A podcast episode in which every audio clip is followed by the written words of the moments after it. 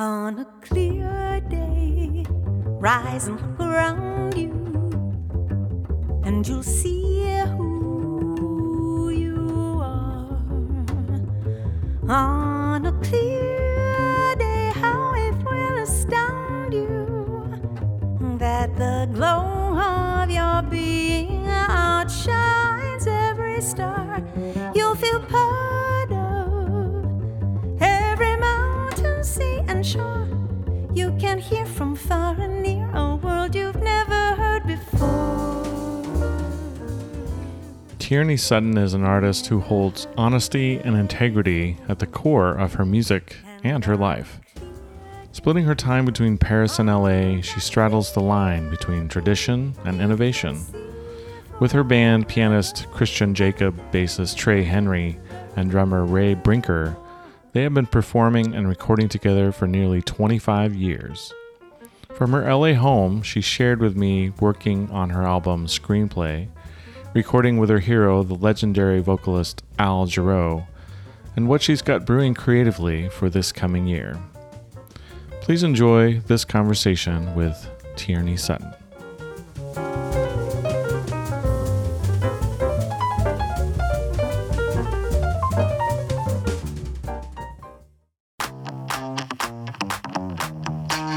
Hi, welcome to The Playful Musician. I'm your host, Steve Davidson. Each week, I sit down with musicians from all different paths, from composers to conductors, percussionists to piccolo players, to tease out their strategies, practice habits, tips, tools, tricks, routines, and how they keep all of it playful. The Playful Musician is an intimate look into the lives of each musician, how they got to where they are, what motivates and inspires them, and what playing music means to them. If you'd like to learn more about the guests or just more about being playful, head on over to the website theplayfulmusician.com. There you can find show notes, links to all references mentioned in the show, and all kinds of resources related to music. Thank you for listening, and please subscribe to The Playful Musician on Apple Podcasts, Stitcher, Overcast, or wherever you listen to podcasts. And while you're at it, why not leave a review as well? Thanks again, and without further ado, here is this week's episode.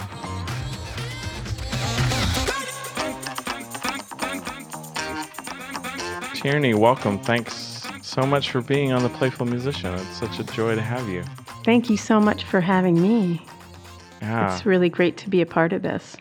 I Oh. see a lot of the people that you've you've been talking to, and uh, you know, it's cool, very cool. It, yeah, it's a lot of fun. It's it's certainly uh, inspiring for me to talk to all these all you wonderful musicians and artists and so you're you're in Los Angeles, is that correct? yeah, I'm in Los Angeles, but um, I'm married to a Parisian, so I just got back from Paris, Oh, um, and I was there for six weeks. So wow, that sounds lovely. it's it's not bad. It's not a bad thing. Yeah, how was Paris? It was cold and rainy. it was. It was like, uh, yeah, I was there for six weeks. I was there from uh, just a little bit towards the end, uh, a little bit after the middle of May until uh, the beginning of July. And for the first solid two weeks, it was like 50 degrees and raining. I had to go out and get boots because you know, I like to walk in Paris and it was just too wet Yeah. but it's cool. It's still it's you know it's Paris, so right. I accept rain when it's Paris. but my husband, you know, he he spent most of the winter here. Uh, he came uh, New Year's Eve and was here through through the end of March, and he was like, "Oh, we're having lunch on the patio all of February." Really?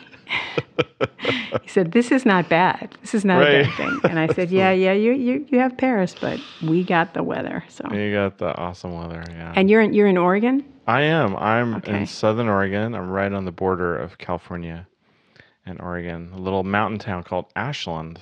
That's beautiful. Yeah, no, I've heard of Ashland, Oregon. I think I played there once. I think I'm not really? sure. Yeah. I think, but sh- maybe there's a Shakespeare festival here. That's kind of what we're known for. hmm Steve Smith lives here.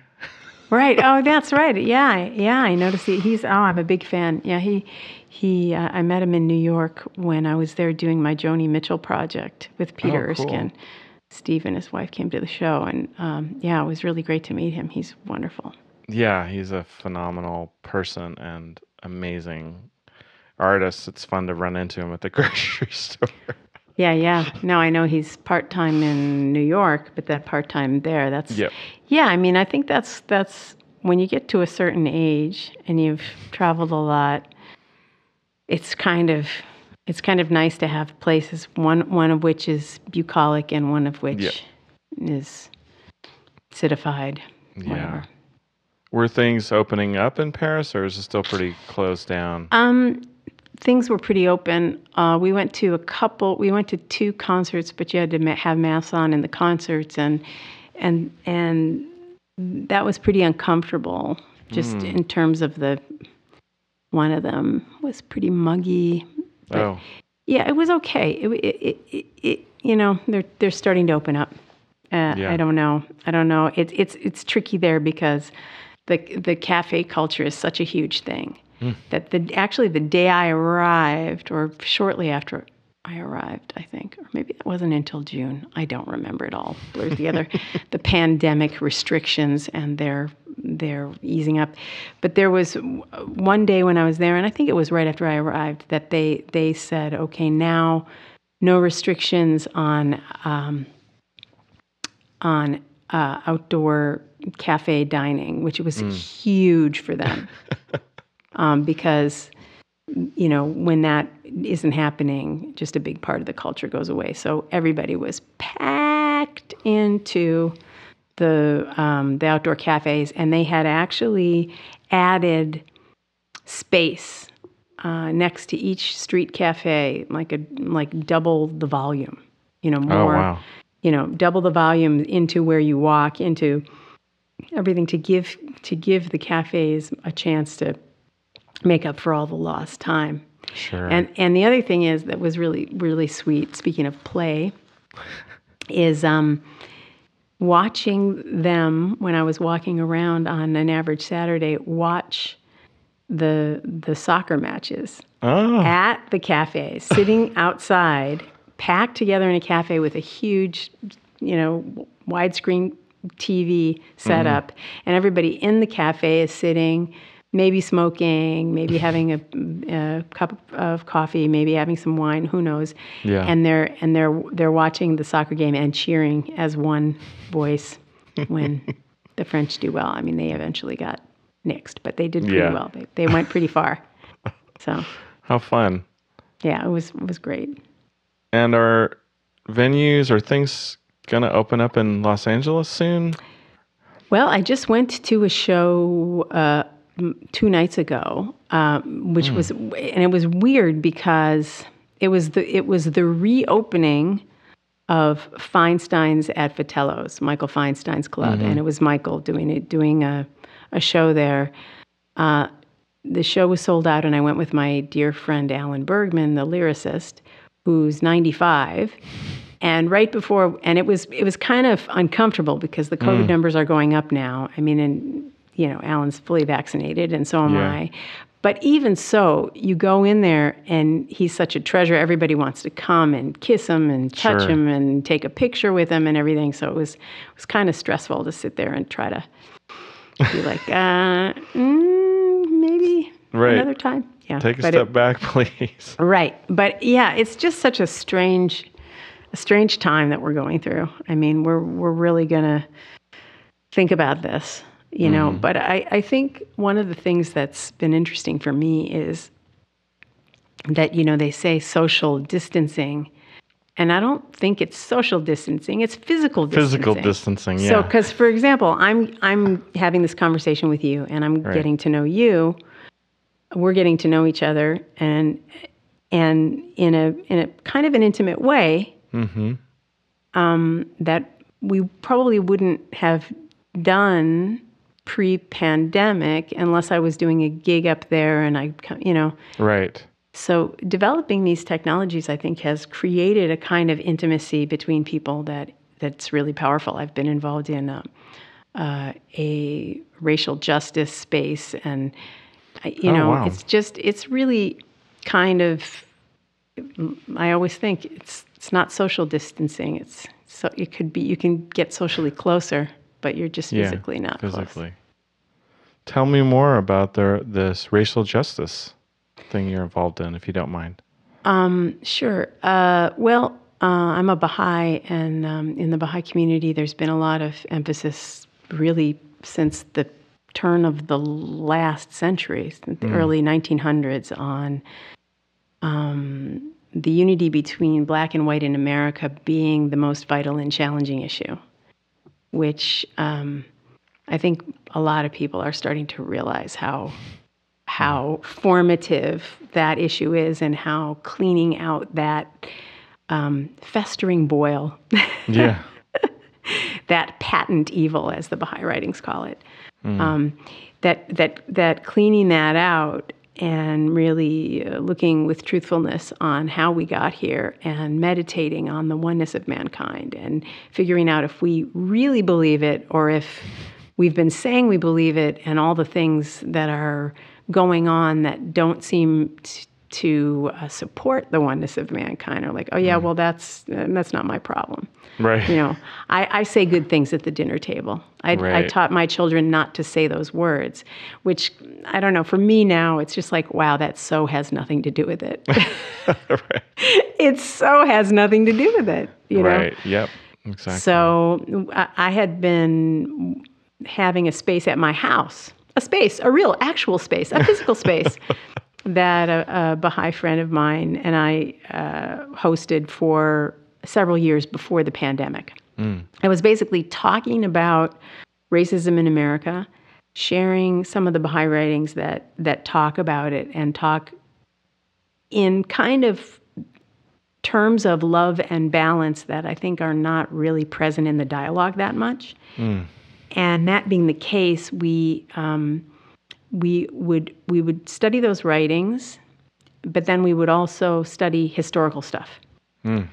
And my friend, uh, who's black, who was was the first person that kind of over the period of those years preceding the the pandemic was kind of gently saying to me, you you realize, Tierney, that this is systemic stuff. This is stuff that's kind of baked into the cake.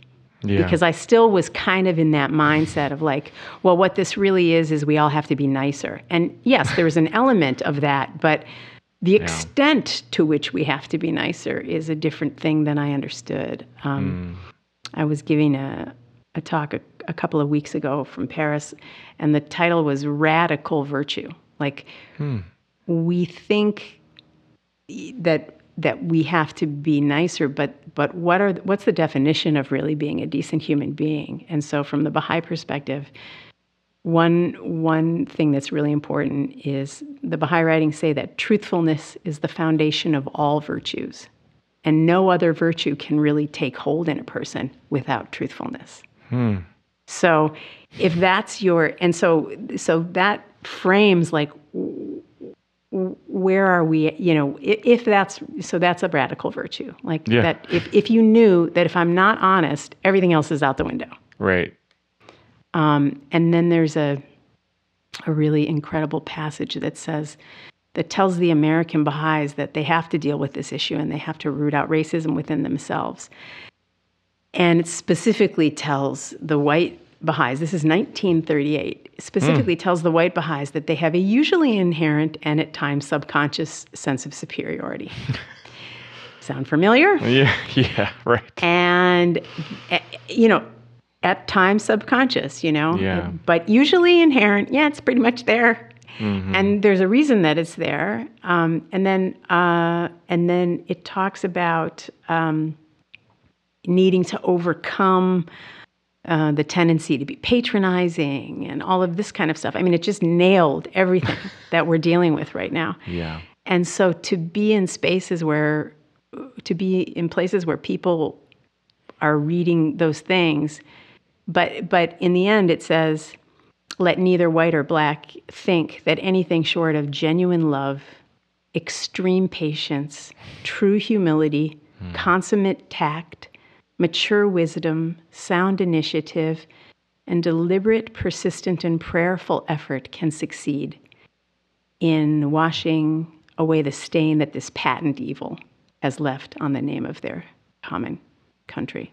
I think I got it mostly right. Yeah, I got beautiful. the virtues, the, the seven virtues. So, so to think about like what it is to be a good person, I think we think, oh yeah, you know, I try not to lie too much Right.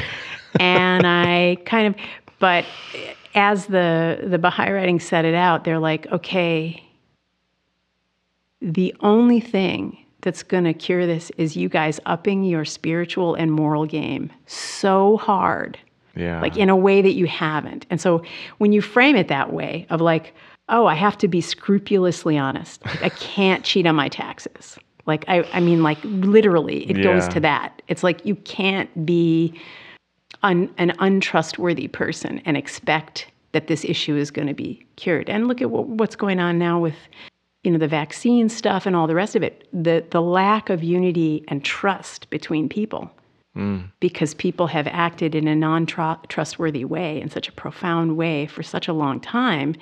You can't blame people for being like, I don't buy any of it. And so to rebuild that there's no path except genuine love, extreme patience, true humility, consummate tact. There's no path. There's Right. no easy. There's no like one Easy day- button.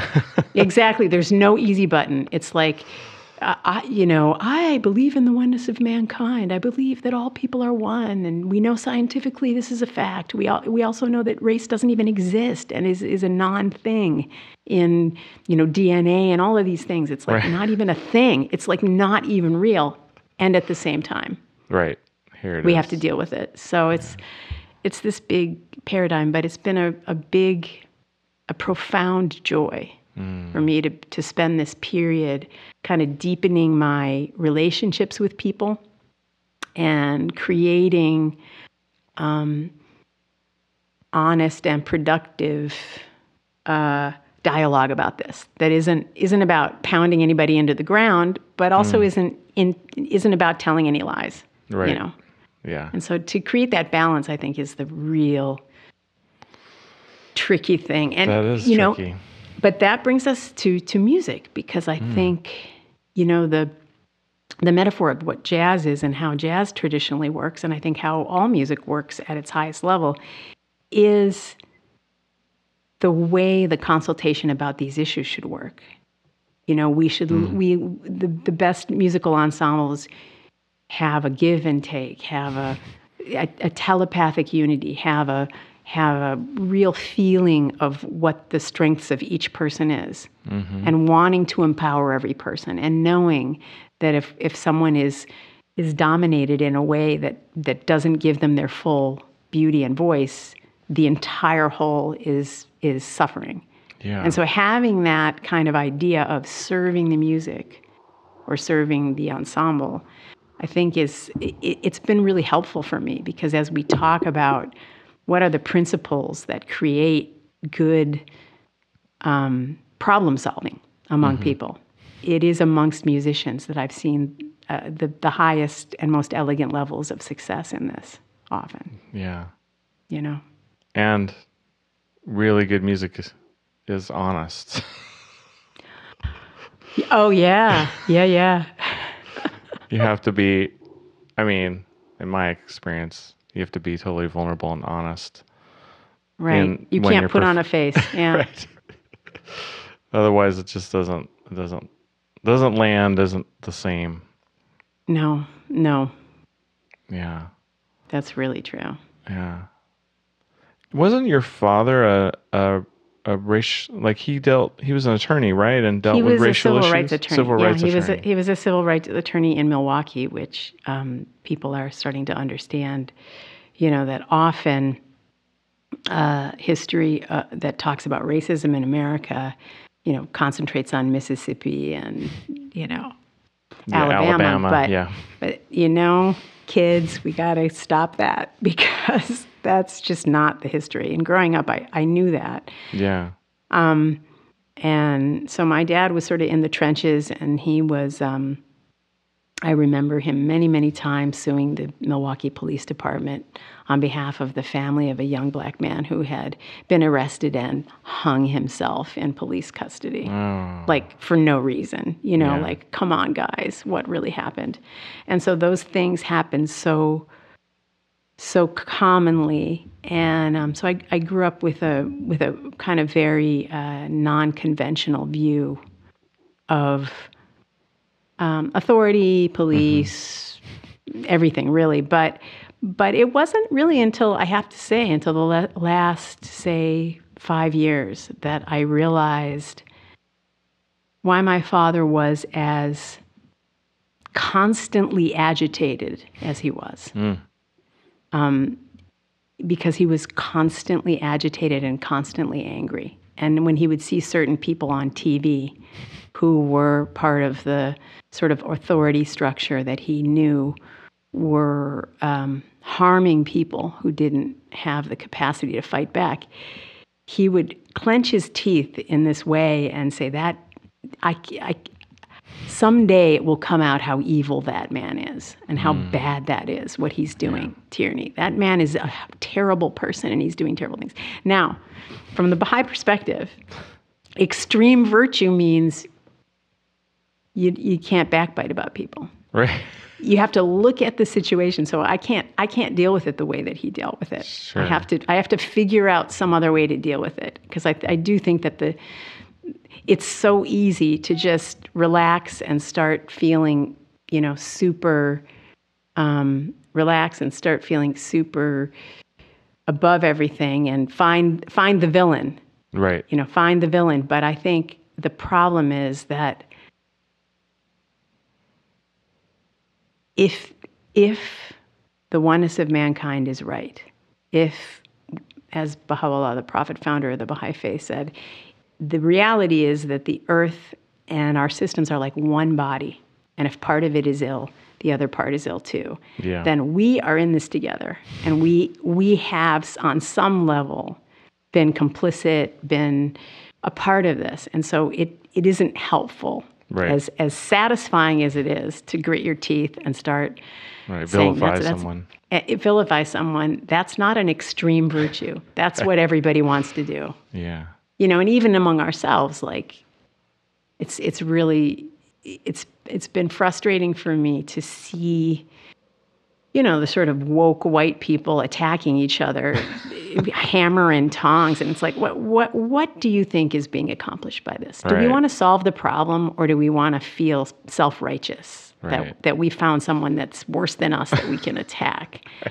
But again, it goes back to like, what were the virtues we learned when we were five years old? What are the virtues that make good view- music? What are the principles that we that make things work? Yeah. Can we can we agree on some of those and see where some of these things don't work very well? You know. Yeah. From her album The Sting Variations, here's the track Synchronicity 1.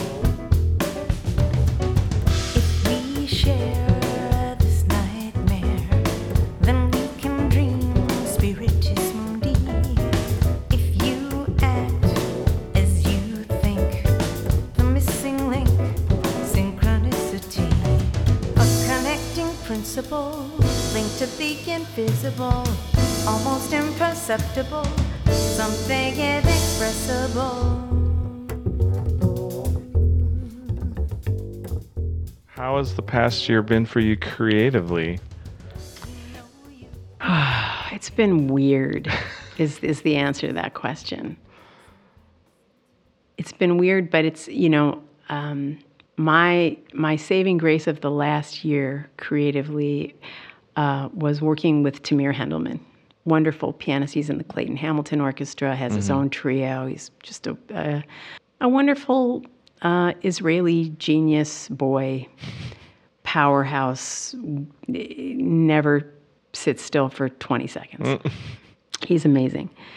And he was one of these people, um, kind of like of the Emmet Cohen school, in a sense of just going, okay, pandemic's going, what can I do? You know, he's a guy that has like seven gigs every every day, pretty much, with four different projects. You know, we did our first live concert up in the Redwoods last weekend, and it was Oh, wow. he had he had two before and one after, and you know, he was meeting. You know, he he wasn't on my flights. He had he had things on either side. but anyway, Tamir started right away. I think I think by April, or even March or by April, like you know, within weeks of everything shutting down, mm-hmm. he started live streaming a solo piano concert from his living room every Saturday, and he did it throughout. And he would just you know send out his email list, charge to buy tickets. His wife set up the stuff. Uh, you know, mm-hmm. he worked on getting sound, getting getting everything as good as he could get it, and by the summer, he asked if I wanted to do a duo concert with him because we had been doing a bunch of duo things anyway. Mm-hmm. And so we, I, I went and did a couple of, of live ones with him. I did, we ended up doing five or six of them in the end, and um, we we were we did one in December that that was the seasons of Johnny Mercer, all the all the Johnny Mercer lyrics that have to do with uh, the seasons. Like um, people may not be aware that Johnny Mercer wrote the lyric for "Once Upon a Summertime." Once upon a summertime, if you recall, we uh, walked beside a little flower stall. You know, just beautiful, beautiful, and great for me because I'm in Paris all the time. So Right. um, anyway, so that's that's a beautiful one. So th- he's got references to summer, um, autumn, great autumn songs. He wrote the lyrics for "Autumn Leaves," "Early Autumn," and then he even wrote a song with um, after his death.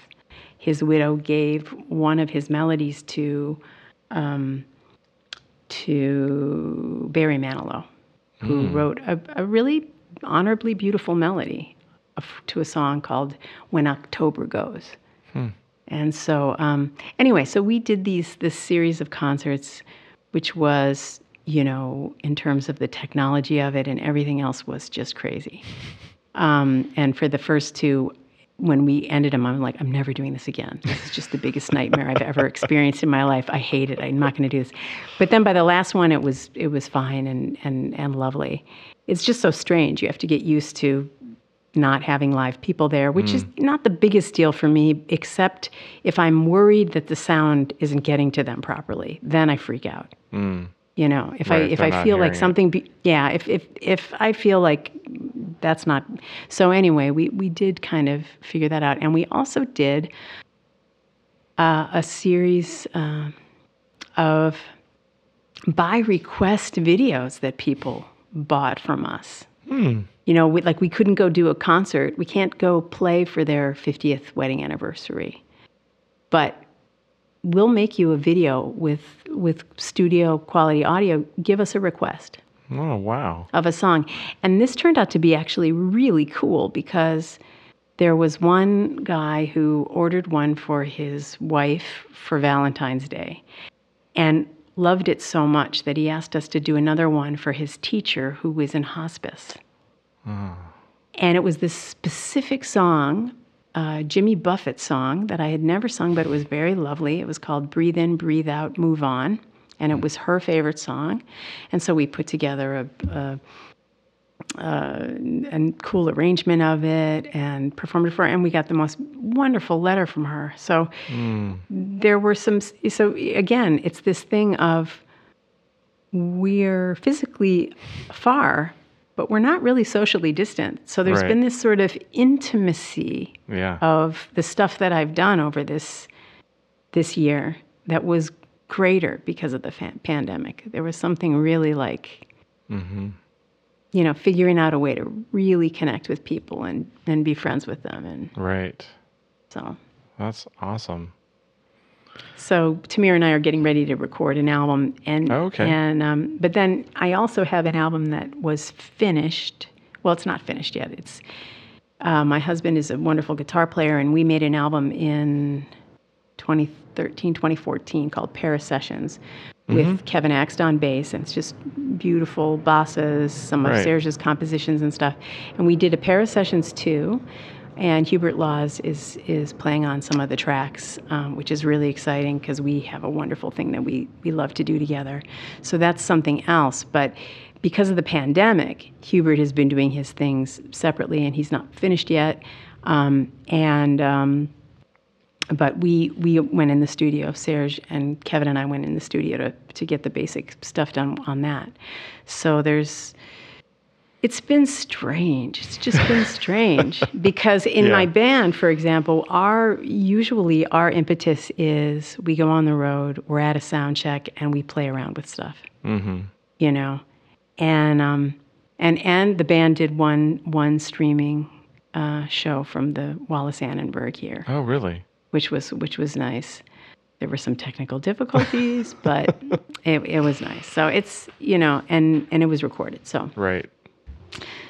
But it's been strange. Yeah. So you got two albums maybe coming out this year? Yeah. Uh, I don't think either one will be out this year. I think they'll Okay. both. I think they'll both be out in uh, 2022. Okay. And your last album was the all the movie songs, right? Right. Screenplay. Screenplay. Yeah, that's that's that's what we do. We create a title for our record that is just clever, too clever by a hundred percent. Um, Like, and that this was our latest one. That's what we like to do. Um, so, for example, I'll give you I'll give you the perfect example. You know, we we and we we slaved, and I remember when I finally it was me. It's my fault. Um, but you know, we always want there to be like a uh, something Yeah. something double entendre, something that says something that's a little bit more, but like, hey, your podcast, okay, Uh-huh. has the word play in it, and Right. you couldn't remember the freaking title. So, right there, that tells me right there what a loser I am at this. But anyway, in my mind, it was the No, it's perfect just that I'm- title. No, no, no. it's- Fifty-year-old brain is what.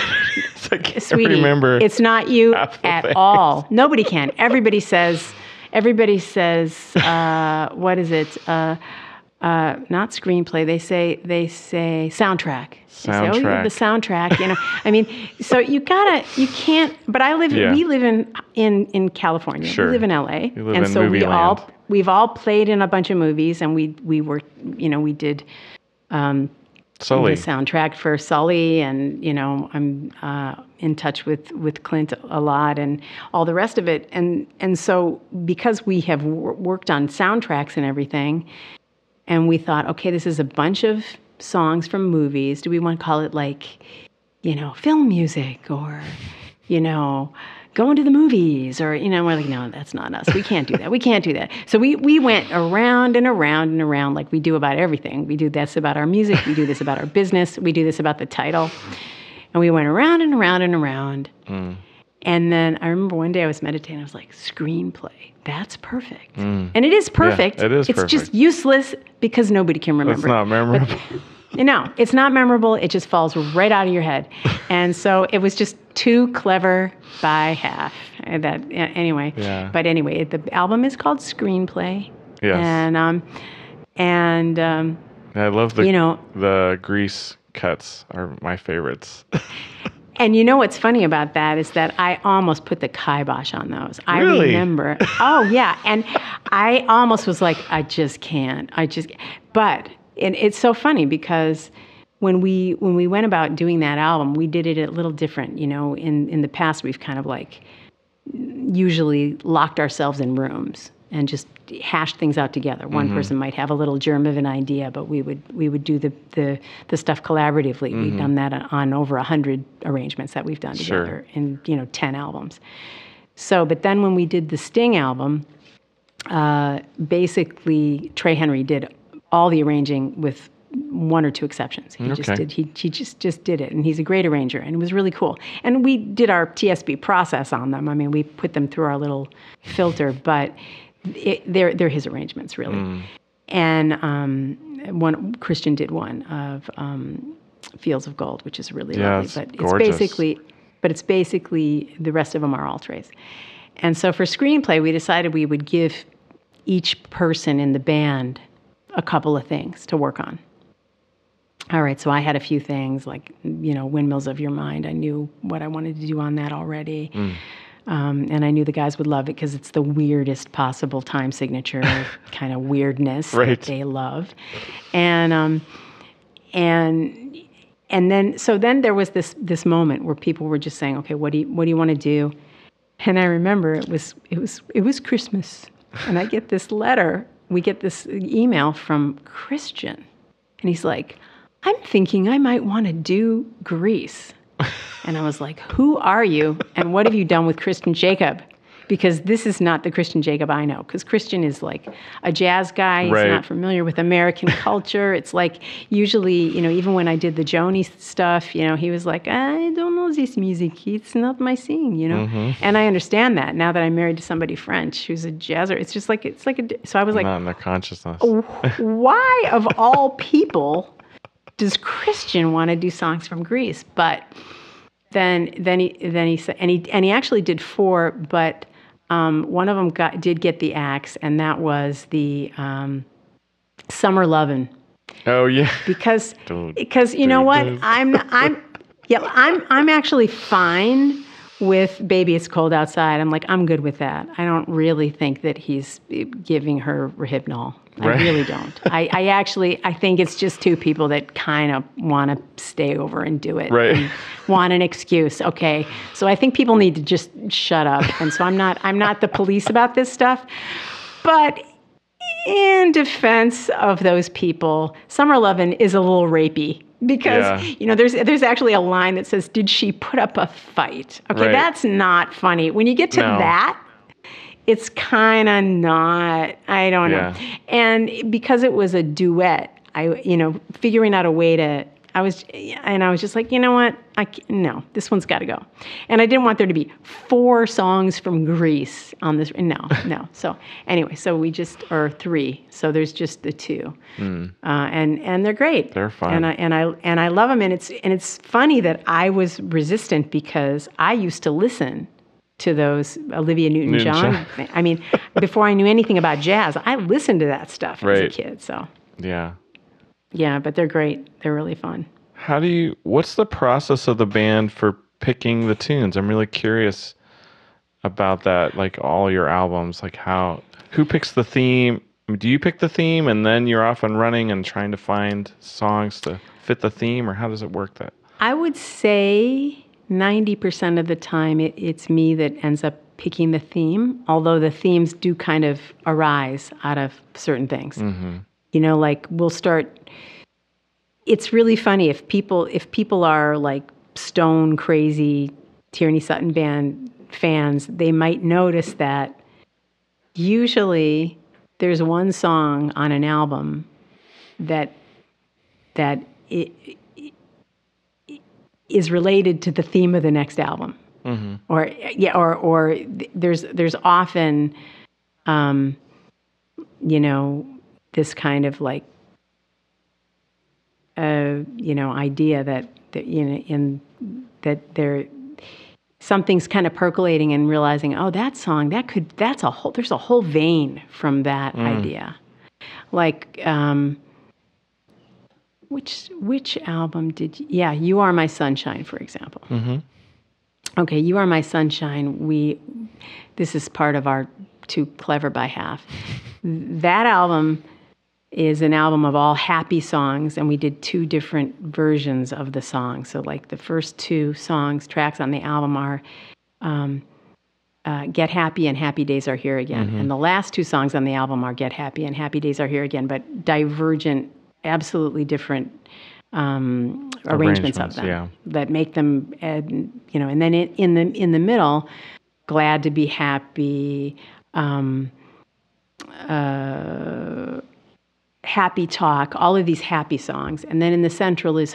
is Haunted Heart, because the the idea of that album was um, the pursuit of happiness and that there's a kind of core of melancholy in the American demand that everybody be happy all the mm-hmm. time.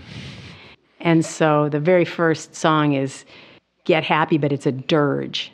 It's like really dark. It's Right. like the darkest Yeah, Get Happy remember that. anyone's ever going to, you know, with this like dark, dark thing. And so it's like, yeah, get happy, be happy. Everybody's happy, you know. And you know, thinking about what we were talking about before, like Yeah. with the whole racial history of this this country, the whole we're the home of the free, and the, you know, the home of the brave. We're we're the most just, wonderful place in the world. Let's not talk about the fact that the Nazis studied us to figure out what to do, but but we're the best, Right. we're everything's really good. Isn't it great here? You know, and um, meanwhile, you know, your your dad was burned out of his neighborhood Yeah. and you know and and refused attendance at, at the school that your dad went to or whatever. So so that whole sort of like skippy happy peppy american optimism is something that's always irked me.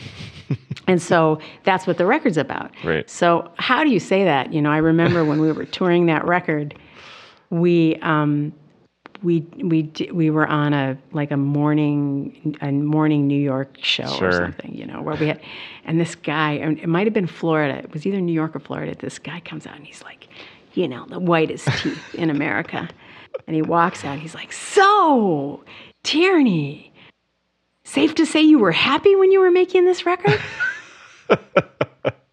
I was like, this is a guy that has not listened to the Right. record. Doesn't know anything about me. and has no idea what he's talking about. But that's okay, you know. Yeah. So in terms of the the themes, usually they're mine, and usually I just want to have a reason. You know, Yeah. I think, I think, um, you know, the band, all everybody in the band is kind of, um, pretty thoughtful. Mm-hmm. Uh, they're pretty. They're the guys are unbelievably smart. Like I can't. I can't tell you which one is the smartest because they're all really smart people, and and they're they're consequently they're also really funny. They're mm-hmm. also really funny. So, but but but when they when they come up with something, and when we come up with something as a band, we. I think there's a kind of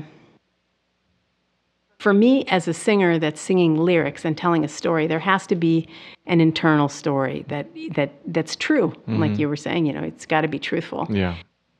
and in order to have that with an unusual um, an unusual arrangement of something and for a lot of these songs there's no point in doing them if there's not something added to what the story has been. There's just no point. Like what good does it do me to do Ella Fitzgerald's arrangement of Blue Skies. Right. Like that's that's not going to look good for me. That's not a good look. I don't want Well, that. it's already been done. Why would you?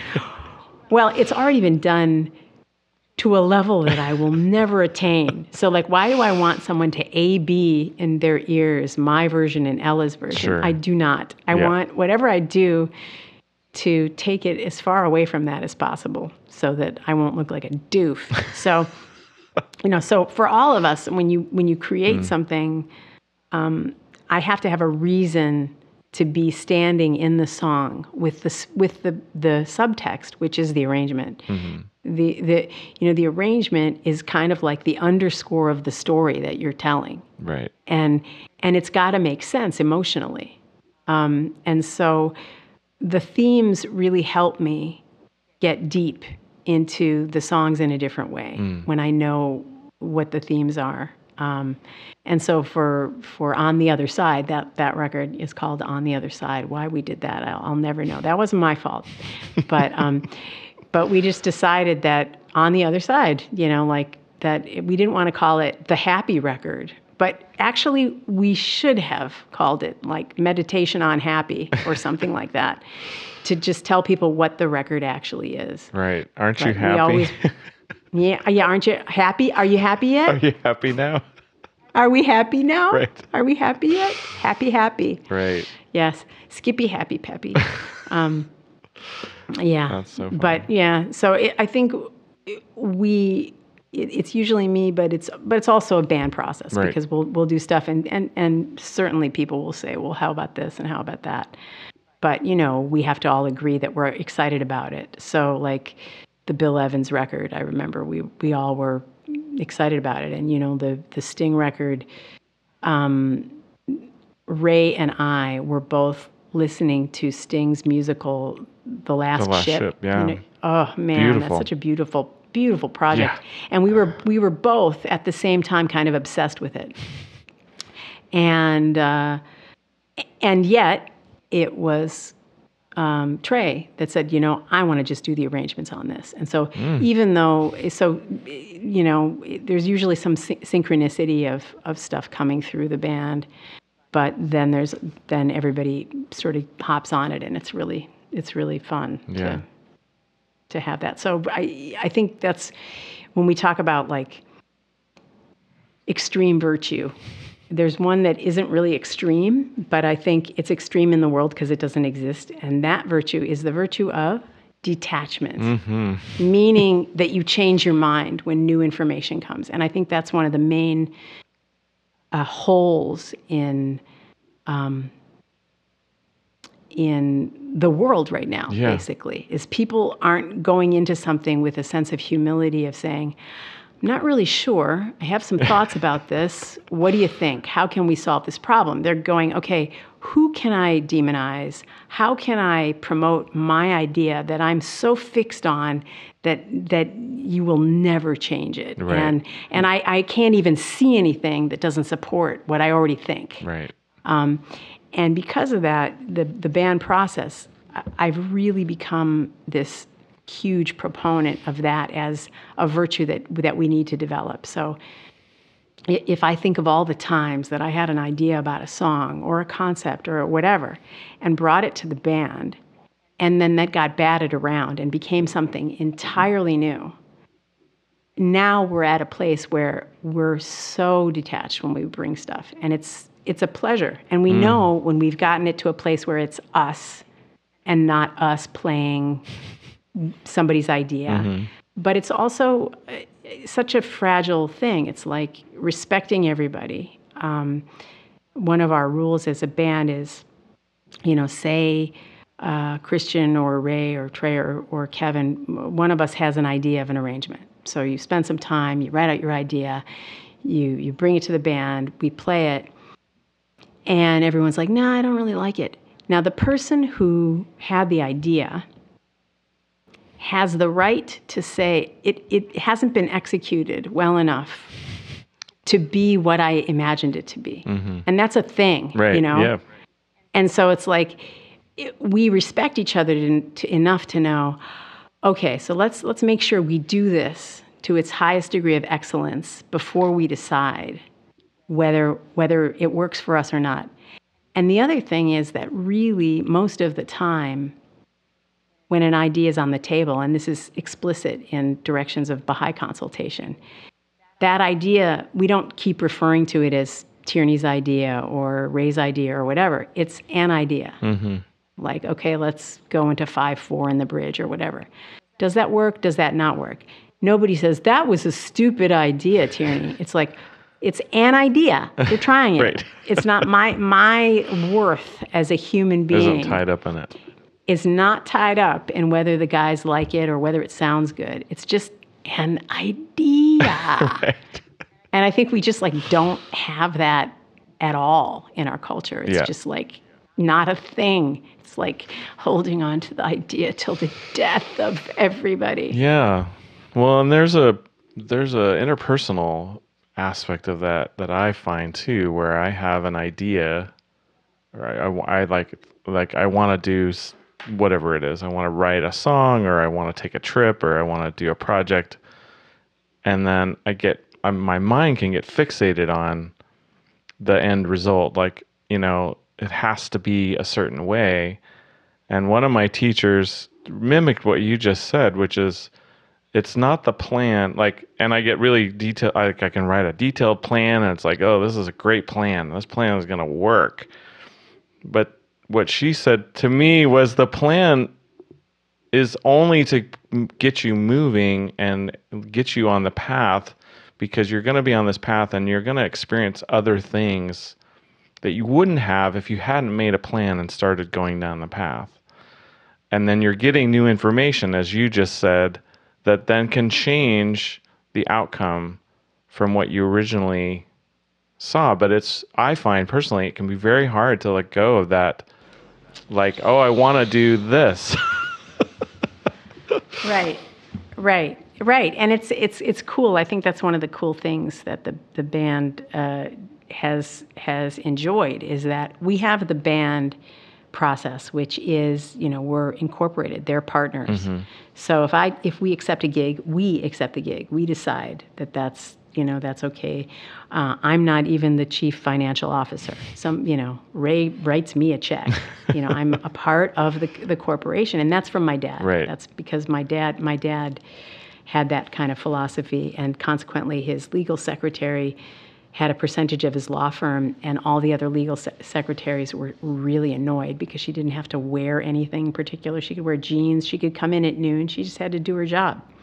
And he respected her, and so consequently, she was with him for 45 years. Wow. So, like that. But, um, but, and they're not my secretaries they're my partners Yeah. and and I, I knew early on um, I knew early on that they were frankly better more skilled musicians than I was and that if I was going to be smart at all I would really try to empower them as much as possible because the more empowered everybody in the unit is the more they feel that they're able to do their best work in this project the more invested they're going to be there's just no there's no excuse there's no uh, shortcut for that. Yeah. and um, and it is about creating a healthy process. It's just about creating a healthy process and being somewhat detached about the result because man result i mean you know you just like okay let's, uh, Let's see what happens. you know let's let's see what happens and well and think about what is improvisational music improvisational music is creating a process that is adjustable Right. that is happening in the moment that you did not plan Right. to the nth thing so if if your life doesn't work like that at all and and but of course you try to do your preparation work. You do your due diligence Sure. before you play. I have to memorize all the words. I have to know this song so well that when the guys decide that they want to do it in 7-4 i'm not going to freak out Yeah. you know? Or christian puts a real seriously weird reharm. Like i know it well enough to figure out what he's why this can work mm-hmm. you know if i don't really know it and i'm always used to it with those chords so part of it is is being strong in what you can do but the other big part of it is is being able to release your preconceptions mm-hmm. about it Yeah. From the album The Paris Sessions, here's Tierney singing Estate. Estate.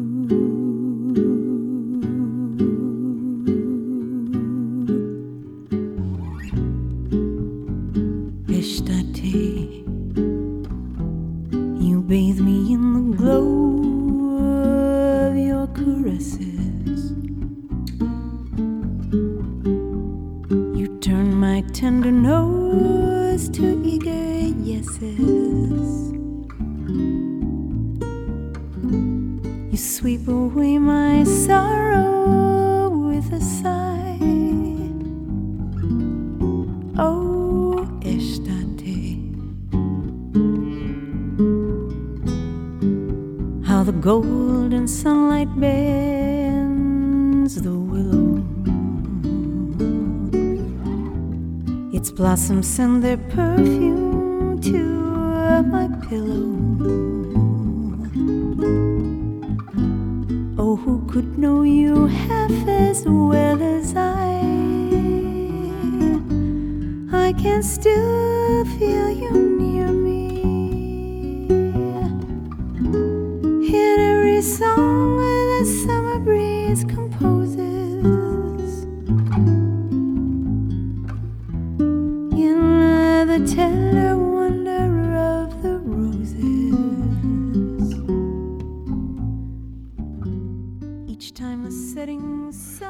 consider yourself the leader of the group? Uh, kinda, kinda. I mean, um, I mean, it is your band. The Tierney Sutton Yeah. band. it is the Tierney Sutton Band. Yeah, it is. It is. Um, I, I would I would say yes, but with a big asterisk. You know, like uh, you know the Dave Matthews Band and uh, you know Pat Metheny Group Yeah. or whatever. All those kinds of. I'm sure that they don't have the kind of financial setup that I have with my band. Um, and I get a little bit of a leader's fee, but basically we Yeah. we chop things up Right. in, in, an, in an even way. And and honestly, in the case of all of us, we take a pay cut usually when we work with the band, all of us.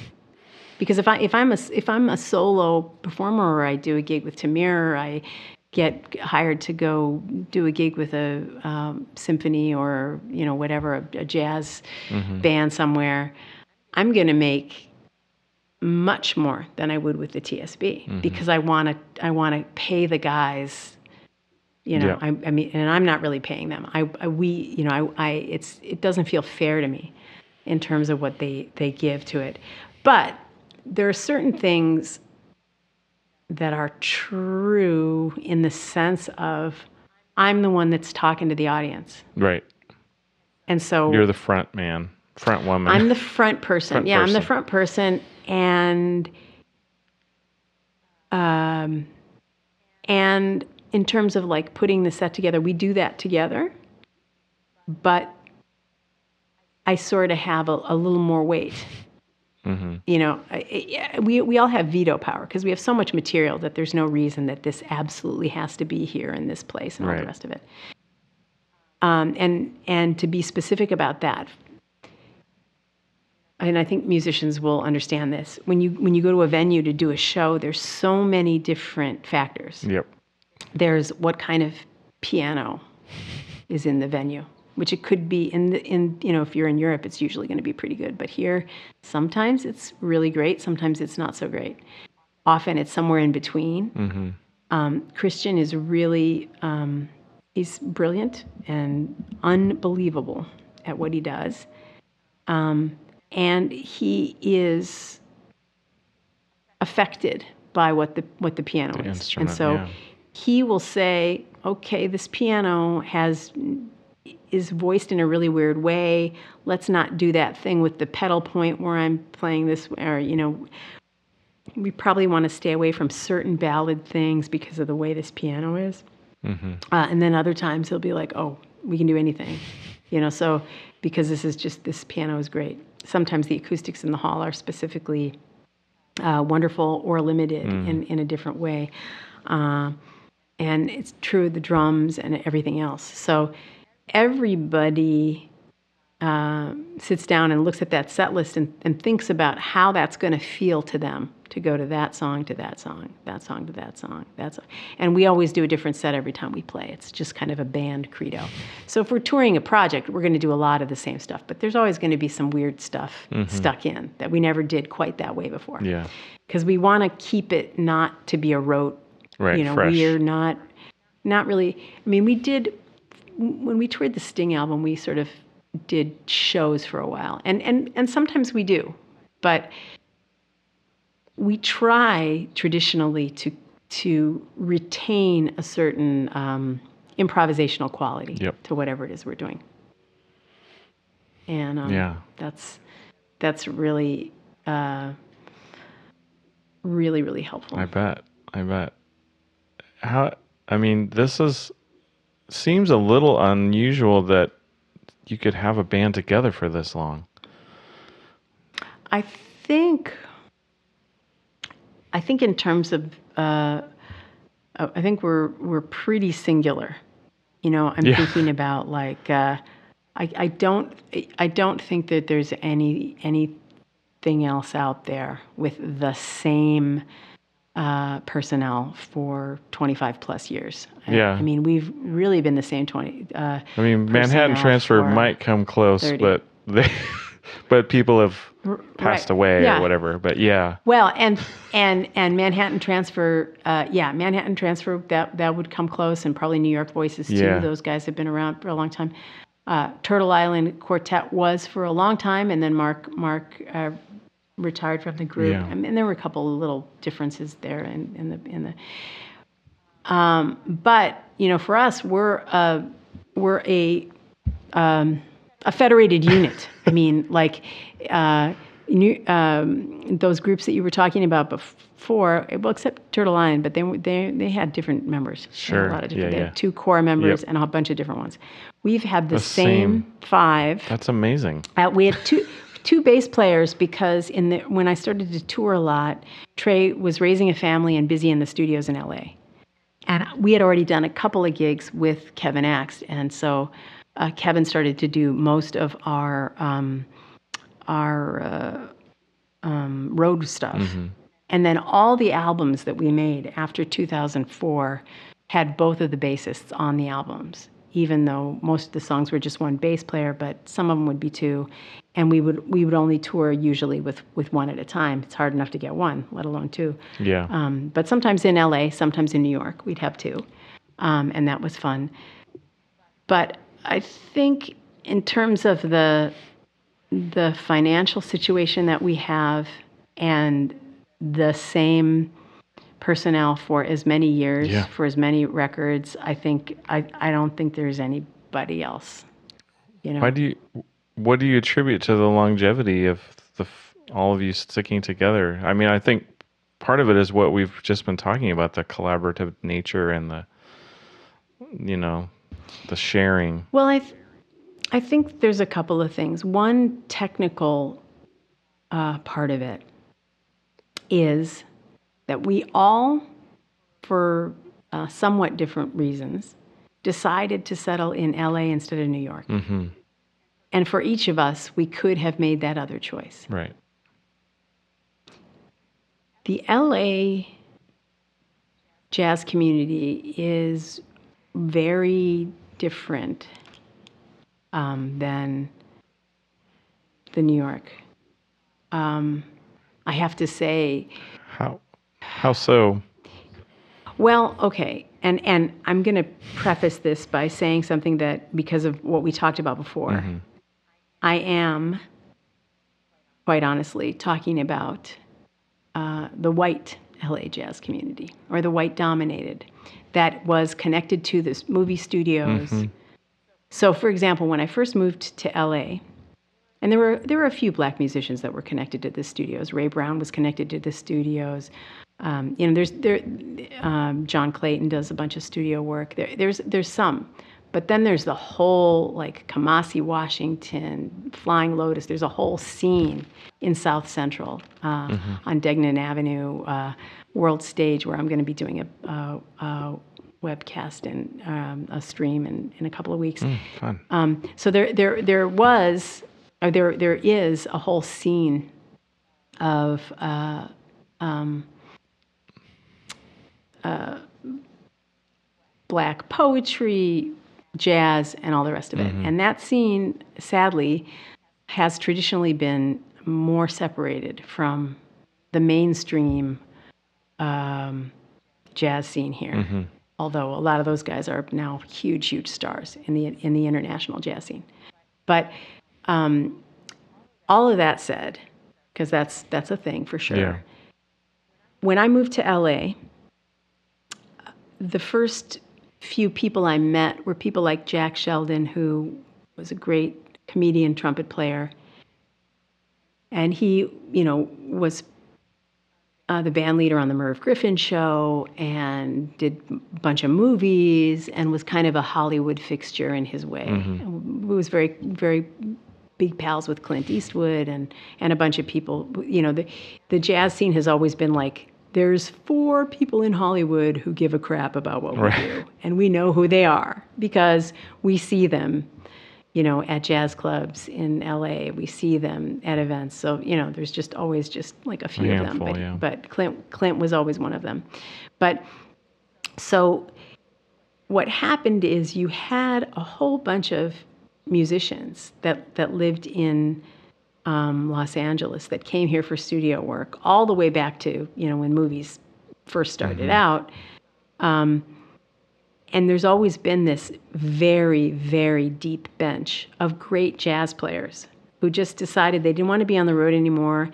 They were great classical and studio players. They could read anything. Mm-hmm. They could, you know, they were they were uh, highly skilled in terms of sight reading and, and that kind of stuff. Yep. Um, and they got connected to the studios, but they were they remained really first rate jazz players. And so when I came here, I realized there's all these young jazz players. I mean, young. At that time, I was like 30, yeah. and the guys in my band were not much older than me, and they they were um, here too, and they were doing a little studio stuff and playing in different bands. And so Ray and Christian, Christian had had been living in Boston, as had I, because we both were at, at Berklee. He was teaching there. I was a student there for a minute. Mm-hmm. Um, he started as a student, but they hired him as a teacher in about a sneeze. and um, and then he went on the road with Gary Burton and whatever. So, uh, but he made the choice to move to LA rather than moving to New York. And I, with me, it was kind of a fluke, but but it was a happy fluke because once I got here, I realized how how much easier it was to get into the jazz scene because there weren't that many serious jazz singers. There were a lot of serious jazz instrumentalists, mm-hmm. a lot, um, but not a lot of serious jazz singers.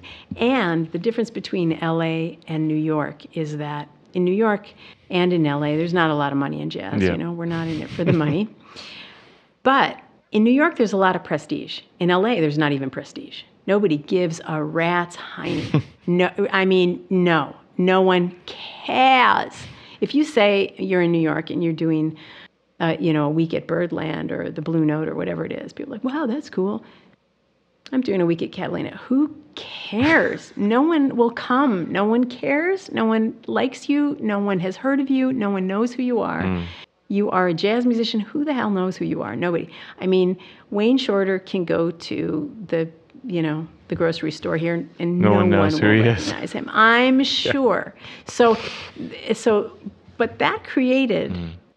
a community of players that were so pure in terms of just wanting to do the music. Mm-hmm. They'd be on film, uh, they'd be in, in film scoring stages all day, you know, playing music. Some of it really good, some of it not so good and I'd call them up to come and sit in on some little gig I was doing, and they, you know, there'd be like four top-rate horn players that would come mm. to sit in just for fun, you know, Jack or, um, you know, could be anybody. It's just like Pete Christlieb. Oh, yeah. I mean, there's just some there's just some players out here that are just as good as anybody, but they're never going to be on the downbeat critics poll.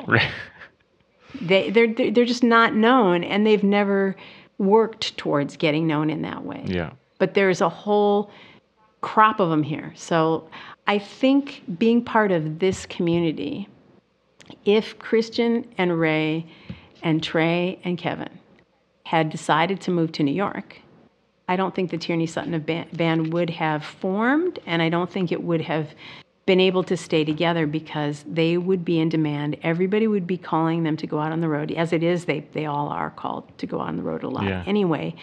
But um, I was able to um, form the band and then have enough work and enough success and enough investment from them that it was a priority. And you know, but that has that has a lot to do with the culture and what's here. Yeah as opposed to what's in New York. Sure. You've been nominated nine nine times for a Grammy. Yeah. Does it does it sting that you never that you haven't won a Grammy? I got I gotta say that not even a little.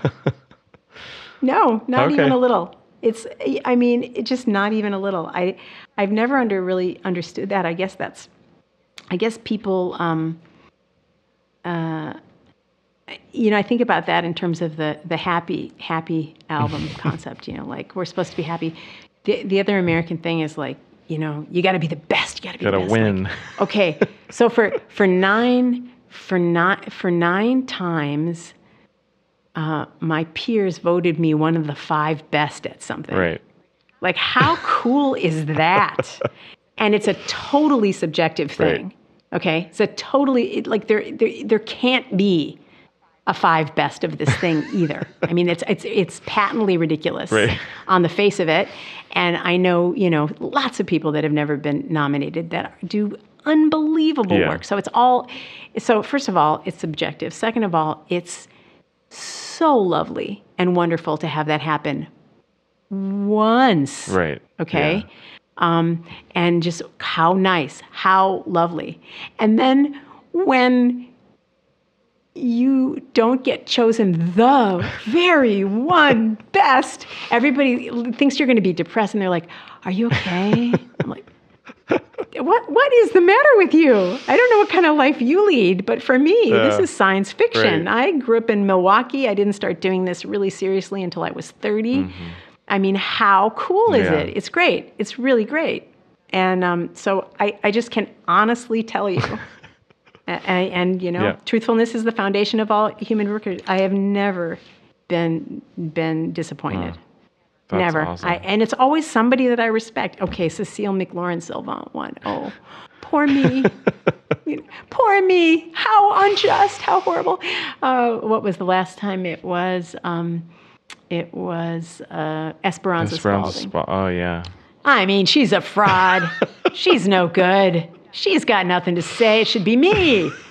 I mean, I, I just, I don't have it in me. It's just really patently ridiculous. So, no, Yeah. it's lovely and I'm really grateful. Yeah, that's awesome.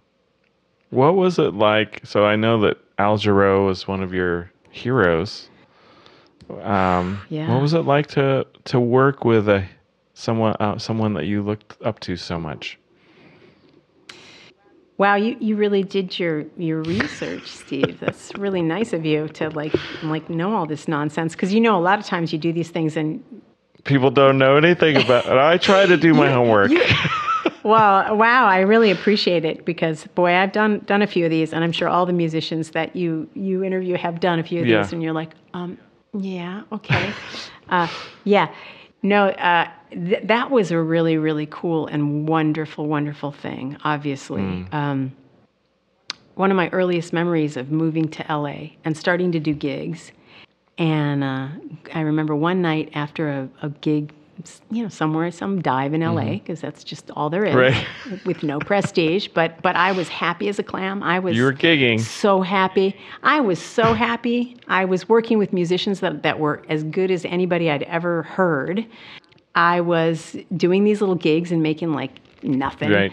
And it was just heaven on earth for me. Mm. And I remember we went to Jerry's Deli, which was on Ventura Boulevard. There's a couple of them on Yeah. Ventura Boulevard. One of them closed, but I think one of them still open. And it was one o'clock in the morning, so it was the only place we could go. So we went in there. This was, I think, about 1994 or 5. So we're sitting in Jerry's, and it's one or two o'clock in the morning, and I watch Al Jarreau walk in. Mm.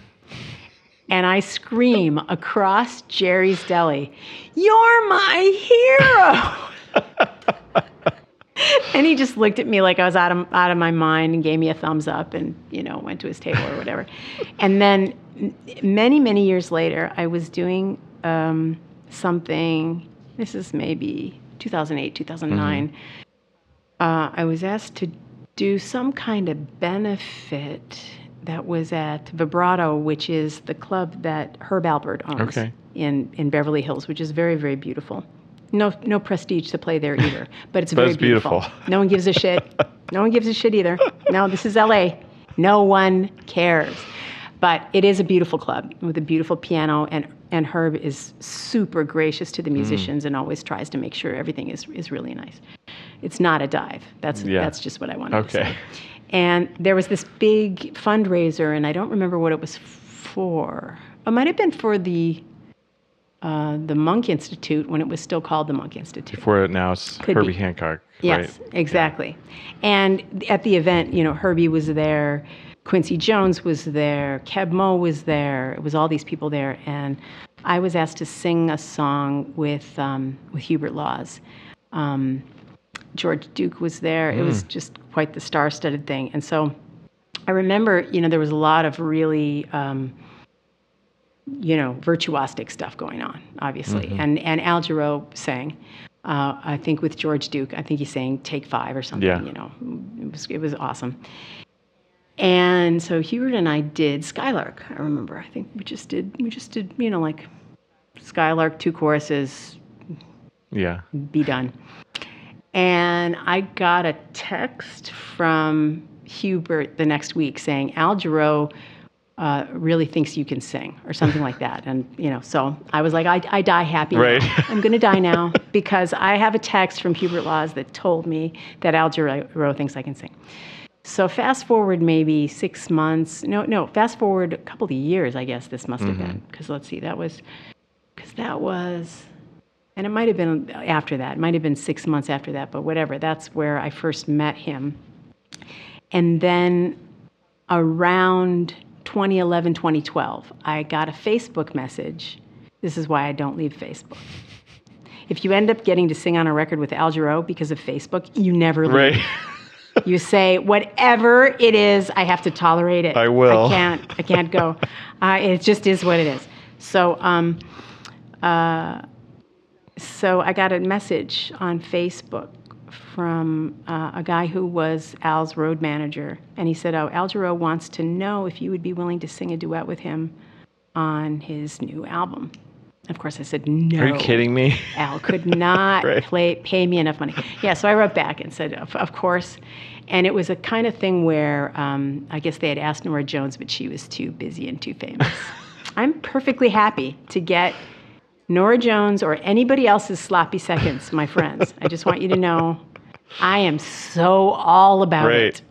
Okay, so anyway, so I went over and, and met Al and, and uh, saw the song and, and, and whatever. And, for, and, and what I said was, I was working on the Joni record by this point. And, and I said, You don't have to pay me. What I want is for Al to sing one song on my Joni Mitchell tribute record. And he said, Sure, yeah, that sounds like a fair deal to me. well, his record didn't end up happening for whatever Oh, reason. wow. And so I got Al Jarreau to sing on mine for free.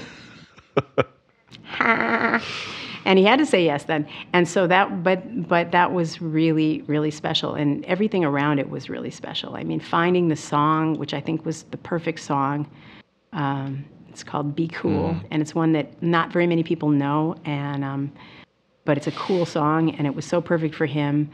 Um, you know, I still recommend to students an album that was recommended to me in about 1986 uh, that Al recorded uh, called, um, he recorded it in about 1963, 64. And it's called The, Ma- the Masquerade is Over. And he's got a couple of tracks, the ma- and it's all straight ahead jazz with a trio, with an out of tune mm. piano. Not terribly well recorded, but he sounds phenomenal. Mm. And it's like just live swinging recordings with this little trio. And um, he sings The Masquerade is Over and Sleep and Be. And those records taught me to feel swing. Mm.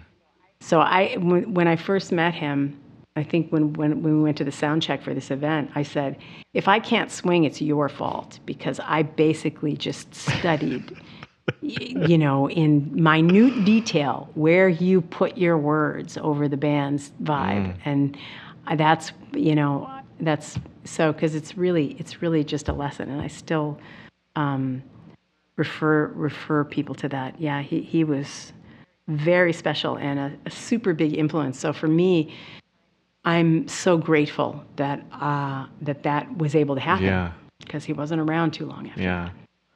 Was it?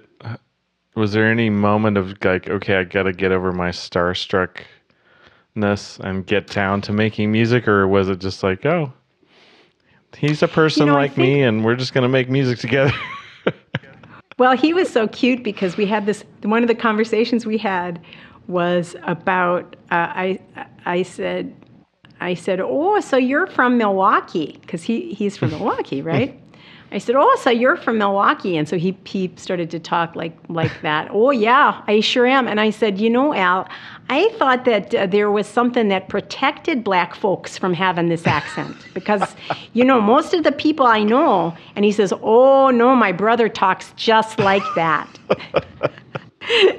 so and and on the recording people will listen that he does this little improv where he says she's from milwaukee he sings that in one of the improv That's things. so So, it, so there was, you know, he was um, so joyful Mm. and gracious, and it was really cool because the song was new for him too. You know, I mean, and so, uh, and he was totally um, cool, uh, you know, about just oh doing another take, and you know, we just we just did did a bunch of takes and, and had fun, but it was it was such a cool thing. It was such a such a cool day. Hubert was there, and they're old friends, uh, Hubert and and Al, and um, see them seeing each other, and and that was one of those things of like, wow, take care of yourself. And I I'm not sure. I think I don't know. I don't know what eventually killed Al, but I think he was a. I, I don't. I, you know, he's the same age as Hubert, and Hubert was in such dramatically better shape um, than than Al. And Hubert plays tennis all the time and um, is just really physically active and eats really super healthy food. Um, so I don't I don't Yeah. know. I mean I don't Yeah. I don't know, but but it's really it's really interesting as I get older and I see my my older friends and I you really do notice the the uh, lifestyle catching up. And I, I don't I don't know that that that Al Sure. you know, I don't know what what his what his thing was, but I know that he was he was already pretty feeble and he was having a lot of trouble with his knees and hips and everything. Mm. Yeah. So, but uh, yeah, that was yeah, definitely career I bet. highlight. And from her album American Road, here's Tierney singing On Broadway.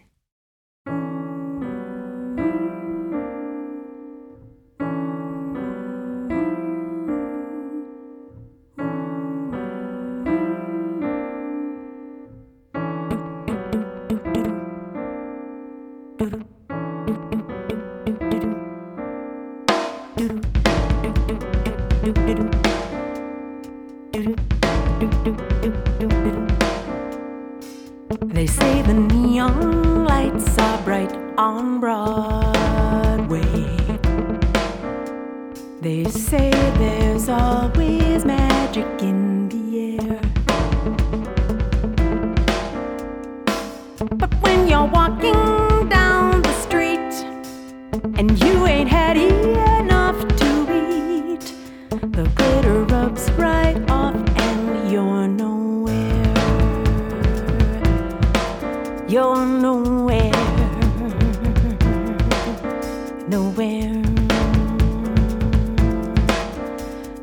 say the men all treat you fine on Broadway.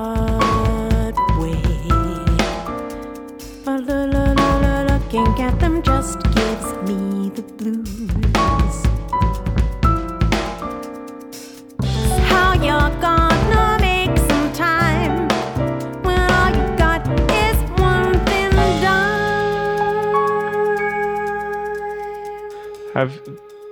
Have you been contacted by like when you did these these albums, like the Sting album, for example? Did you did did you hear from Sting afterwards or anything? I'm just curious. No, and I have to say I'm a little irked because I handed him the CD in his hand. And somebody else did the same night when he was here doing the last ship.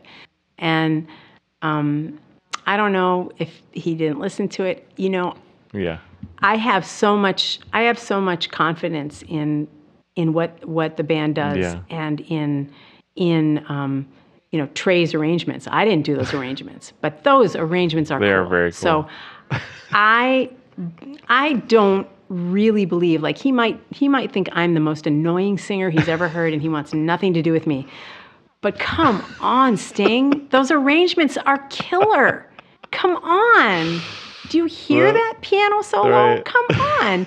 So there's a part of me that just thinks he just didn't listen Yeah, to it. maybe I mean, not. I know I, I you know, when when people are that like uber uber famous. I mean, I know this from hanging around with with Clint Eastwood and certain people that that are like stupid Yeah. famous, but you kind of know pretty well. Yeah. You know, like I don't know. I don't know. Some, there's a certain level Yeah, of yeah. fame where you, you forget forget it. But um, and I don't know Clint super well, but I you know I spent the night you know at his place. Right. And not, not in it, it. I'm very good friends with his Right. girlfriend. So, Right. Yeah. So just no, I, I when I say spent the night, not with Right. him, but anyway. You were a guest But his- um, yeah, I was a guest in his home, and you know, and I know him. But it- there is a sort of um, there's an energy around people that are that famous.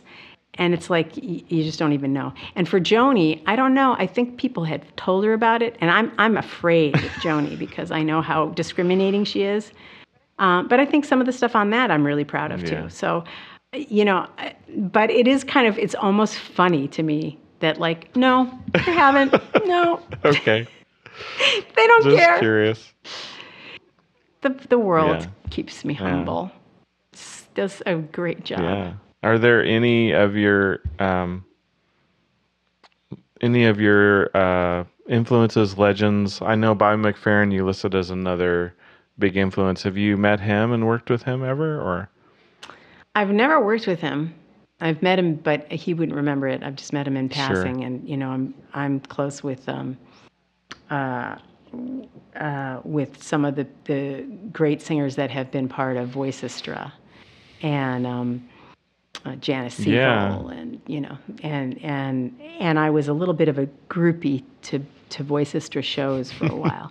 Um, yeah, no, I mean, he's he's he's really extraordinary. Yeah. Um, but you know, there's just there's just so many um, there's so many great great people, it's great yeah, artists. That's true. know.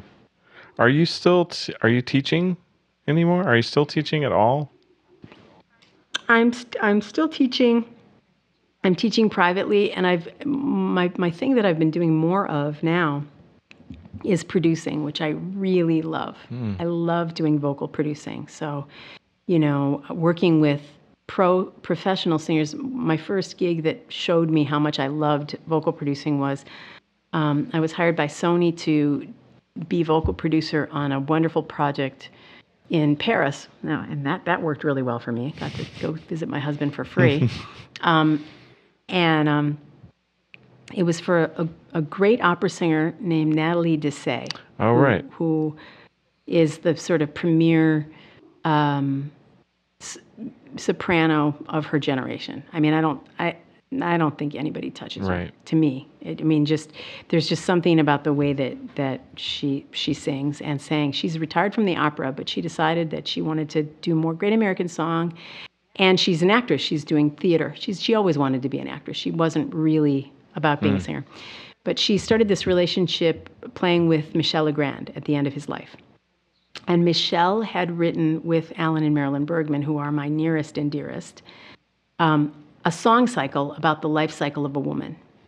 And they wrote it for Barbra Streisand in the late 70s. And it starts with birth and it ends with death. And then it has all these sort of like life events in between. And Barbra was too, um, she didn't want to record birth or death. She was too superstitious. She didn't think it was good luck. Oh, wow. And Michel said, Well, I don't want anybody to do the project without those two songs. And so Michel asked Natalie, and Natalie and I had already sort of become friends through Michel coming to hear the band in, in Paris and stuff. And I had produced a couple of other uh, vocals for her on American Songbook stuff that she did. Some, she's done some really, really nice work in American Songbook stuff. Um, and so I went went over to um, first to the UK to Air Sound where the orchestra was recorded, and we recorded 14 songs with, you know, 90 piece symphony orchestra, Michel conducting. It was the last big project that Michel ever did. Um, and it's it's really wonderful. And then I, I was the vocal producer uh, for Natalie, and um, you know just helping with with um, uh, English as a second language. Uh, and she's she's phenomenal. But you know some words are Yes. weird. And Alan and Marilyn, Alan and Marilyn write very in a very literary style. They're they're not afraid to use a word that's a little unusual if it's the right, Right. word. Um, and so, um, but you know, figuring out how how the things are supposed to be read, watching for any you know issues of intonation or whatever, all of that stuff. Um, just making sure that the vocal is the best thing in the world. And so then I've had the, the opportunity to do that on a couple of records. And I just love to do it. I thought that the only reason I loved it, it was, was because it was Natalie and because it was Alan and Marilyn, and I got to sit with them and analyze the songs and figure out how they wanted them read and all of this kind of mm-hmm. stuff. But, you know, I've done it with people that were not at that level, and I still just really, really love doing that. So I've, I've concentrated on that. Mm-hmm. And so even when I teach private students, which I have a bunch of them, I always think usually the, the people I'm working with are kind of working pros, usually, most of my students. And so when someone's at that level, I, I like to think, okay, I'm thinking we're making a record. So when you talk about what you want to do to arrange, all right, so let's just imagine you're doing a record. How does this arrangement fit into the record? How is it going to serve your voice? Where, you know, what what kind of uh, key center do you want? What kind of vibe do you want? What's the important part of the story of Yeah. this? Does it connect to something else on the album? This all of these kind of questions, which are the same kind of questions that I ask in my own stuff when I'm doing it. Um, and so that's been really fun. So when I am teaching, it's kind of production-y. Although sometimes I'll just dig in and, you know, get into musicianship stuff and vocal stuff. But I love to think about like, okay, let's produce a record for you, Right. What about that? which everybody yeah. What about that vocal production um, lights you up? Like what? What about it is? I think I've spent so much time in the studio myself and made so many records that um, I'm, I'm very comfortable there and I really like it. Um, and, and, and, and am at home. But also,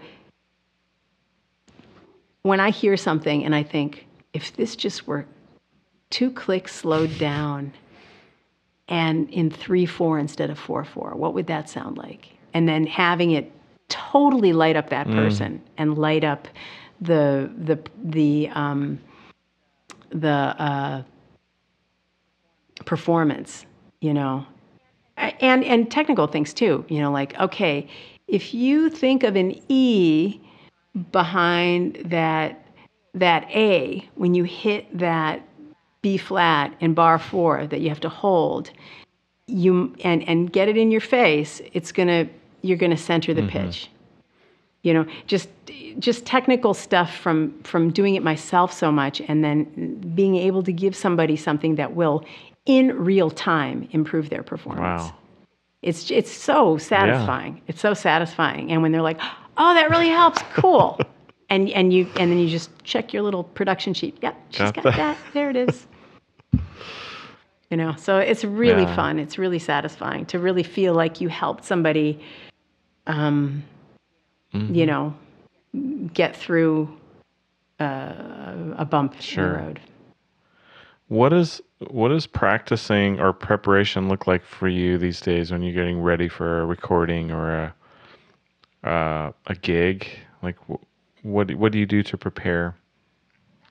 That's a that's a really good question, and I have a, a, a sort of weird, in- interesting answer. Uh, I have two. I have two two Okay. answers. One one is that in terms of preparing for a gig, the biggest thing that I struggle with, and I think a lot of singers are the same, is just remembering all those freaking lyrics. You know, it's one thing once you have a, an arrangement and you have a, a, a template for something, and, and your muscle memory will tell you where that note is and where the you know, insert of three four mm-hmm. is and, and where the retard is and where that weird chord is that you really have to concentrate to make sure that the note is in tune and all the rest of it. But the story and the lyrics are literally a different side of your brain. Yeah. And when you, you know, let's see now, if I'm doing a gig with a band, we're choosing between, I don't know, a hundred and however many, you know, and some of them have a lot of words, and some of them are two songs put together. And how what what was I what was that word? I know this is I know it's got two syllables, you know, but what is you know? So I spend um, I do spend a certain amount of time uh, literally in bed if I can't sleep, going over lyrics to songs and thinking, okay, the summer wind came blowing in from across the sea. It lingered there to touch your hair and walk with me. All summer long, we sang a song as we strolled on golden sand, two sweethearts and the summer wind. Like painted kites, those days and nights went flying by. The world was new beneath the blue umbrella sky. Then, softer than a piper man, one day it called, he called to you, I lost you to the summer wind. But this is the best one. The best one is the last one. And I might have screwed up a word here and there, but I'm pretty close, at least in the internal rhymes. Uh, the autumn wind, the winter wind has come and gone, but still the days, those lonely days, go on and on. But guess who sighs his lullabies through nights that never end?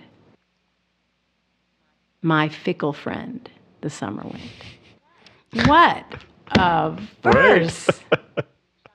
Johnny Mercer, killer. Yeah. So, um, you know, I learned that one because we were putting the Mercer show together, and Alan Bergman said, you know, you really ought to do Summer Wind. That's such a beautiful lyric. And because, you know, Sinatra sings it like, the summer, Right. you don't hear how beautiful and how touching those lyrics Because are. Because he does it so And cool. guess who sighs? right. And guess who sighs his lullabies through nights that never end? My fickle friend, the summer wind. How beautiful is that? And how perfectly crafted. Every every word goes right where it goes. And so I spend a lot of time going over those things in my head. And then the second answer, which is exactly the opposite, like that's a very intuitive, like, okay, I just can't sleep, so I'm going to try to remember Lyrics, all yeah. of the summer wind and get it in there. Um, the other thing is, I'm preparing right now to do a, a jazz mass oh wow. A jazz a jazz mass and it's me and Kurt Elling and it's been commissioned. It's been commissioned by a guy who's celebrating a 50th wedding anniversary and he, they're doing a, a, a like a recommitment like a a, a, a silver anniversary. It's it's it's I think it's almost going to be like a, a second wedding mm. for them. I, don't- I don't know exactly it, or recommitment ceremony or something and it's a mass. And it's all in Latin Wow. and so I'm learning this new music that's been commissioned that's going to be with big band, organ, and choir, and Kurt, and trying to learn the the um, the Latin. Sure. Okay, so you got to learn the Latin, and I think what I'm going to do is I think I'm going to actually record me singing over like my I have I have the, the sheet music and then I have um, you know synth demos of what the basic form of the thing is, and I think I'm going to actually go through the process of recording the vocals on those so that I can I can uh, do it and then passively listen to try to absorb to absorb it because you know I just want to have it in my bones. Yeah. So I think, um, you know, practicing is tricky. I think, especially in a jazz context. So, so it's it's have the song as part of your DNA, so then it can go on an adventure. You know, you're not thinking about, oh, I don't remember what the bridge Right. is. You know, um, um, and in terms of you know like performance chops, you know, I don't know. It's like I've just got to keep. I got to keep forcing myself to be in positions where I'm going to be performing because any performer will tell you that it's just so different than, than Yeah. practicing. So you got to do your due diligence and then you got to force yourself to be in front of a bunch of people and, Yeah. and do it. So I, I probably will make some videos, um, you know, that I basically record live and Sure. Throw them out there. So Do you sing every day? Do you do you practice daily or I don't. So if God wants to smite me, I was just curious. Um, I don't. Yeah, no, I mean, maybe I do actually, because I, I literally do sing in the shower. And so, um, and a big part of my process in, in, in getting a little seed for an arrangement is just obsessing about a tune and singing it to myself. Um, so I think I do this so much just in my daily life that probably at some point point in every day I'm Sure. doing it, but I don't consciously do it every day. Right. Do you listen to a lot of music? Are you a big consumer of music? I sometimes I am, sometimes I'm not. It depends on where I am in my process. When I was in Paris, I, I went through this this stage where I just I just wanted to listen to um, uh, Stevie Wonder Oh. Musiquarium. That's just all I wanted to listen to, and I almost just wanted to listen to Boogie on Reggae Woman on repeat. That's just kind of all I wanted to hear. So I go through these kind of weird uh, phases. And so it depends. Sometimes, um, and I also find that um, I like I like to walk and I like to. Um, I, I, well, like is a strong word, but I, I try to do like 45 minutes to an hour on the treadmill on an incline to like really get things. And I find that it really gets my my brain going and i often get little bits of an idea for an arrangement or sing something or a little lyric piece or something. And so there's there's there's definitely a physical mm-hmm. a component for Yeah. me of needing to warm up. There's a physical thing that needs to happen.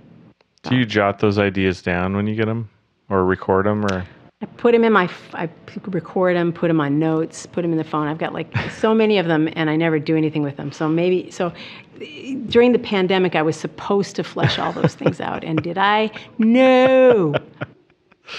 So I yeah? I don't know. What are you most looking forward to in the in the next several months?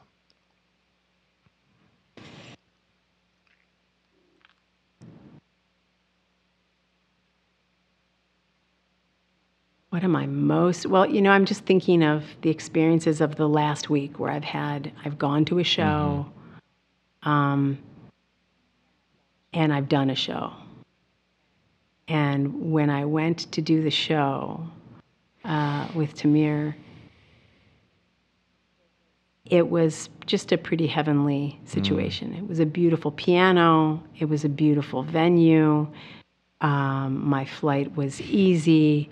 I arrived at nine o'clock in the morning, and musicians will relate to this. And my hotel room was ready, so I could just rest. Everything was wonderful. So I'm looking forward to just being able to be in the middle of this music in a in a performance space because it, it, there's nothing that's the same as that. Um, and I'm also just looking forward to be, being in the same room as my music community, you know, just like at, at, at the show the other night at Feinstein's show. Um, uh, Marilyn McCoo and Billy Davis Jr. were there, and Freda Payne was there, and just seeing people in the community where you just say, "What are you doing?" and you know, and just uh, um, seeing um, the musicians in the band, you know, just Yeah. yeah, I think that's it. You know, just being in the same room with those people that are my my family and have been my my just warm, wonderful comrades for so many years. Awesome. Awesome. Tierney, thank you so very much for spending time with me today. Um, truly a joy to talk to you and uh, quite an honor for me. Well, thank you. You're you're very very kind, and and uh, I really appreciate um, uh, what you're up to because it's really nice. It's really really nice. So it's it's my honor mm. for sure. Hey everyone, just a couple of things before you head on your way. First of all, thanks again for listening. So appreciate you as an audience. And if you enjoy the show, please tell a friend. It's a goal of mine to grow the audience and get the exposure these musicians deserve. So please tell somebody, point them to the website, point them to Apple Podcasts or Spotify. I'd love to grow the audience and give these artists the attention they so deserve. Speaking of the website, head on over there, theplayfulmusician.com. You can hear all past shows and see show notes from this show as well as all the other shows. I hope you're enjoying this summer. Things are starting to heat up, and we've got a great lineup on the way for the next few months. So stick around and leave a review if you're if you're enjoying the show. It'd be great to get more reviews up on Apple Podcasts or wherever you listen to your podcasts. Okay, everybody, take good care, and we'll see you real soon.